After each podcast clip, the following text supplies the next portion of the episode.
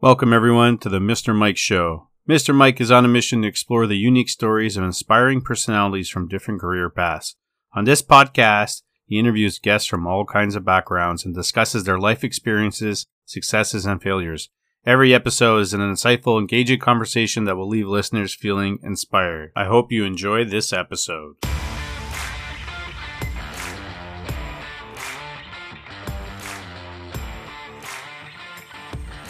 Hey, morning, Reed.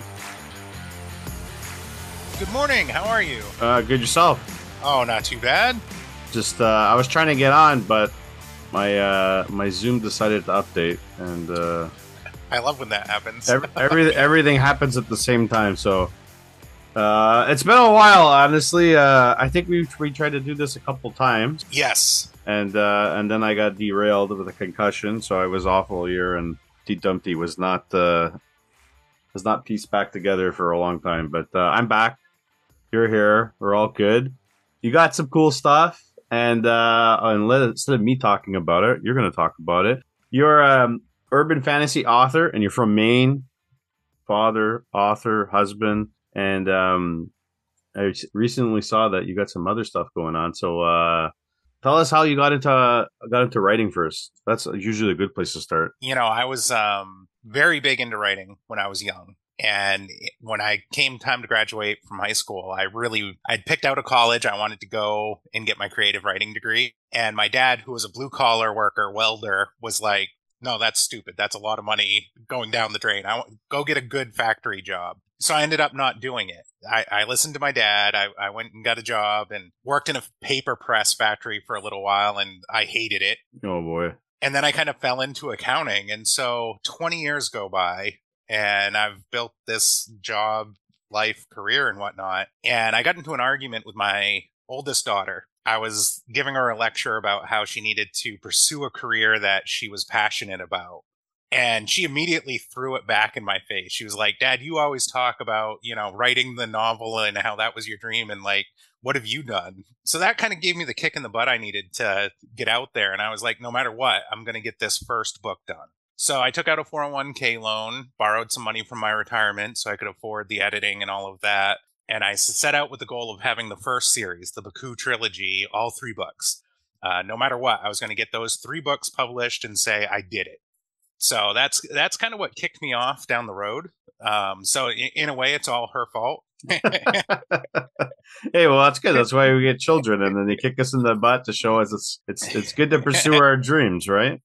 Right. And in fairness, she's like my harshest critic. I mean, when you um when you're looking for honest feedback on something that you've written, give it to a 16-year-old girl and say, "Hey, be honest with me. You're not going to get in trouble." Yeah. and what's the um and for your, your your writing style, what's the the age uh, bracket? What do you target? I am more adult. Um I I'm definitely 18 plus. There's some graphic violence um and inappropriate content for the younger kids uh, in my books. With that, I kind of I have a cross between like a Buffy Vampire Slayer type style book and Supernatural. Mm. Um, I really, when I looked at writing, I, I wanted to get into urban fantasy and I thought the market was already flooded with vampire and werewolf stories. So I stayed away from vampires and werewolves and went with more witches and demons and magic. So I like uh, Buffy the Vampire Slayer and, and, and sci-fi and urban fantasy. So it's uh, it sounds very interesting. yeah, there's something about you know watching Buffy as a heroine uh, in my younger days and having that witty, snappy comeback, having that same type of humor, but at the same time being able to tell a darker story, right? Yeah, and that kind of humor doesn't exist anymore, right? Yeah, right. That type of that that's very dangerous humor nowadays. But it's a great style to have. But in terms of because you, it's going to be a, a, trilogy series, and the first book in the in the in the trilogy is Soul Stealer Origins. Yep. Did you know it was going to be a trilogy when you started writing? I wrote the Baku trilogy first, which takes place in modern day, um, and that introduced a side character, Oxivius Soul Stealer. And from that, from the feedback from the first trilogy that I did, I had so many people wanting to know about that character. Like, where did he come from? You know, because he's revealed as this uh, cannibal necromancer that's actually a dark hero um, who's got all this sage wisdom and advice because he's been alive forever. So I went back and I started with Soul Stealer Origins, pretty much based because I've got so many people asking, like, hey, tell us how this guy came to be, you know, this awesome necromancer that he is. Uh, so Soul Stealer Origins is meant to be a trilogy, the Soul Stealer series. It starts with Origins, it which takes place uh, around the 1300s during the fall of the Knights Templar. Mm-hmm. And then the next book in the series, Mistress of the Waterfall, jumps to the 1600s uh, during the Pilgrims and Pirates. And he comes to America for the first time aboard the Mayflower, and the journey continues there. And now I'm working the final book in the trilogy, comes out at the end of this month on August 31st, Exile. Hmm. So I, I see a movie in production. I I, I could see him coming to America on the boat, right? right. Uh, and, and the second book's called the Soul Stealer Mistress of of the Waterfall. yes. So your first trilogy, and then you spin off with the character, and you get into this trilogy. But what's the what's the process like? You write the manuscript, you said you, you took out money to to pay for editing services. Like, well, what's the beginning like? What's the middle like? And what's the final product like? The, the whole process. For me and and my process, I kind of started with the idea of the story I wanted to tell, and that really is all three books together in one idea. And then you kind of peel back and say, okay, let me break this into instead of writing a thousand page epic, let's break this into consumable chunks uh, that make sense. Then I grind out my drafts and I start uh, picking away at it, go through the editing process, start the marketing, get the cover designs done. And then I have a close network of friends that are my first test readers uh, that go through it and tell me everything that they like, they don't like.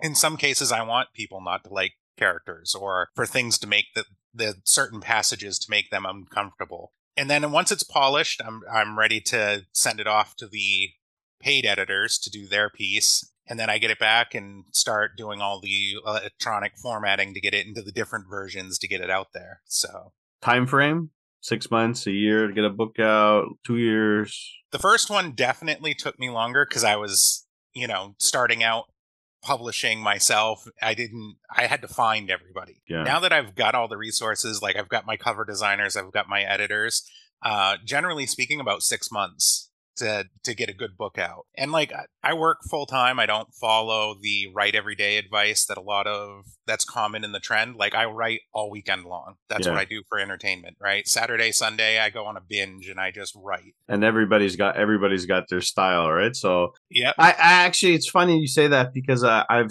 in the past I've spoken to a lot of writers, and they commonly say that they write every day just to get some words down, and then they're like, I don't have that creative, whatever the case may be, and they, and they just can't get anything out, and then they, maybe they wait for inspiration the next day or the following weekend. But that's you know, as a as a working man, as a somebody's got to pay the bills, like. uh who needs TV when you have TV at the palm of your hands, right? right. Well, I find for me it works better. Like I have a long commute. I live in the state of Maine here in the U.S., um, which a lot of people don't picture, but it's an eight-hour drive from one end of the state to the other. You know, I can drive and be in Canada in six hours, uh, but it takes eight hours to get to the other side of my state. So my commute is an hour long to get to my workplace every day. So I mean, two hours a day in the car to think about my story you know? And so by the time saturday rolls around i've been thinking about that next chapter all week. I've been writing that chapter. I've i've seen those scenes and that's really when i get together and i start writing there's a series of scenes that i know i want to write. You know like i i get this moment in my head and i say i i can picture it. It's going to have feeling and it's going to have heart and it's going to be an awesome epic scene. And then it's just really filling the gaps in between those scenes right a lot of brainstorming done on the car rides. oh yeah So once you get to the keyboard, you're like, I, I got all the ideas. I did it all. Right? It's it's it's kind of like being in class. The teacher says, "Write."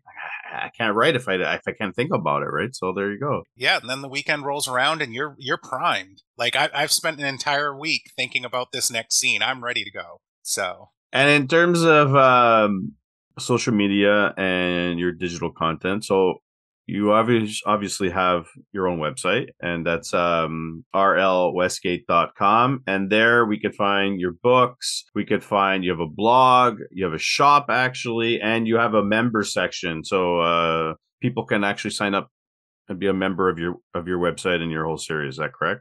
That is correct. In terms of that, you're also all your books are on Amazon. So everybody can go check those out. And then uh, you're on TikTok, you're on you're on Instagram, and you're on YouTube.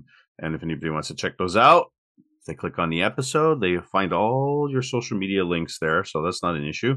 Um, going forward, you said your book's going to be your third book of the trilogy of the recent trilogy is going to be released soon. Yes. And then after that, is there something else already in the works?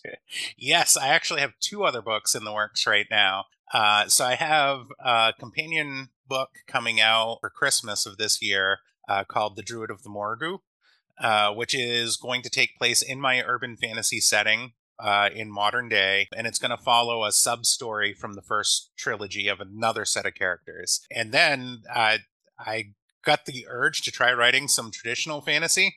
So I've got another traditional fantasy book due out that I'm already almost finished with writing now. That's going to be released uh, March 31st of next year. Awesome, man. man. You're you're just going away. You're plowing at eh, this. Yeah, I really enjoy it. Like I after I got that first trilogy done, I was like, you know, that was the goal. Get the first one done and and I was going to decide from there what I was going to do. And when I finished, I was like, wow, I really love doing this. You know, and I'm I'm finding a pretty fair amount of success for an independent author and now I can't stop. It's it's like, oh, I got to get that idea down. I got to get that book out. It's fuel for the soul. Yeah. Yeah, because I mean, I work a very like accounting is a very dry job, right? Like I crunch numbers all day. It's not very creative. Uh, you you you go to jail for creative accounting, right? it's funny you say that though because uh, I remember getting when I, I I got a bunch of tattoos and it wasn't something I, I wanted to do. It wasn't something I started when I was young. I actually started getting tattoos kind of more or less my late twenties. Long story short, I met uh, the the tattoo artist that does my stuff uh, he's an, he was an accountant originally, and he would go to work and then come home and he would draw every night for hours, hours on end. and then after uh, X amount of years, he just got fed up and he was able to transition into opening his own business or running a tattoo shop. So the story kind of resonates with me because it's very similar. It's like I have this passion and accounting pays the bills, but this is what I like to do. Yeah, I don't know too many people who are actually like passionate numbers people. Uh, I mean, everybody would like to say, "Oh yeah, that's that's my calling." I don't know too many people who actually sit down and go, "Yeah, that's what I want to do with the rest of my life." I love accounting. I want to, I want to, I want to do this. But yeah. uh, no, it's it's mm-hmm. great because then you're you're able. Hey, if it if it ever becomes a full full time gig, and then that that's the that's the dream, right? To transition to that. And absolutely, I've actually uh, told my boss where I work now that you know uh, eight years. I, I'm giving myself eight years. I really want, you know, by the time I turn 50 to slow down and just write full time. Yeah. You know, and it's it's not like, hey, I want to be done tomorrow. I don't want to be like unrealistic in my goals. But I think it's important to have that goal out there of, you know, eventually I'm going to sunset this. You know, and eight years gives you time to clean up your own personal finances so you're not as income reliant, right? Who told me this story? Off the top of my head, I can't remember, but I, I had a conversation with somebody about that last year, and they transitioned slowly over time. Yeah, they hit. I think it was about fifty five they hit, and they uh they started doing it full time and writing, and it was was one of those things. But you have to like it's unless somebody at the top really says, "Hey, uh, follow this person, buy their books." You really have to grow your, your develop it, water your seeds, and um. But you have excellent writing, so I'm sure you will get there 100%. Oh, thank you for that. Thank you. Uh, yeah, I mean, it seems today like unless somebody, you know, Netflix or HBO comes in and drops a special in your lap, you know, it, it's a long, tedious grind, right? You got to get in front of people, you've got to resonate with folks. You know, I do live in the same state as Stephen King, but he hasn't noticed me yet. So, in terms of in terms of that though, uh, since you're you know you you started by yourself and then you had to make those connections and um, you know your cover designer and all that stuff. Have you done any uh, uh, book signings or events or uh, advertisements of that sort? I have um, i've done two comic conventions actually. I kind of went with that market because of the nature of the urban fantasy. You know you, you look at urban fantasy as a genre and it's not it doesn't really have its own little spot with book awards and stuff like that. It's like a subgenre of fantasy. Um, so trying to do like traditional book fair type stuff with all these other authors, you feel out of place. But man, sitting next to a comic booth uh, with my stuff and having my stuff out there, I have an artist that's done a bunch of materials for me. I felt right at home. So like I did a pop Comic Con uh, in Lowell, Massachusetts, and it was great. Like people were talking, they were coming all in costume. My daughter did cosplay as one of my characters and entered the cosplay contest. Like I felt like for me and my genre and what I'm what I'm selling, because by no means am I am I out here saying I'm the next literary fiction guy. Like I write action in your face, punch 'em fantasy. You know, you are going to read, you know, strong characters punching demons in the face type fantasy. You know, um, I'm not Shakespeare, and so sitting in that market and being like, no, this is entertainment. You know, I'm not looking for a literary award here. I'm looking to entertain you and for you to have a great time reading these books. Um, and that's really been the market, like getting out and signing and doing stuff like that, leaning more towards the Comic Cons, the comic festivals, you know, same type of deal.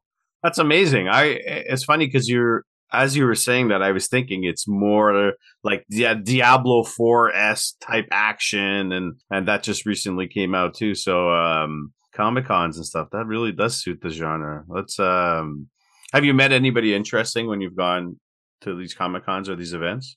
Yeah, I got.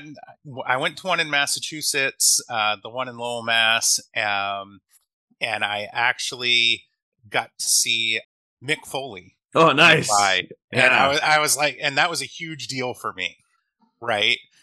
I was a wrestling fan growing up, so just seeing him in person and whatnot was great. Um, and he is like one of the most down to earth, super nice guys that you'll ever meet. I, I mean, I only talked to him for like three minutes, but it made the entire trip for me. That's amazing. Yeah. Did uh, did he pick up a book?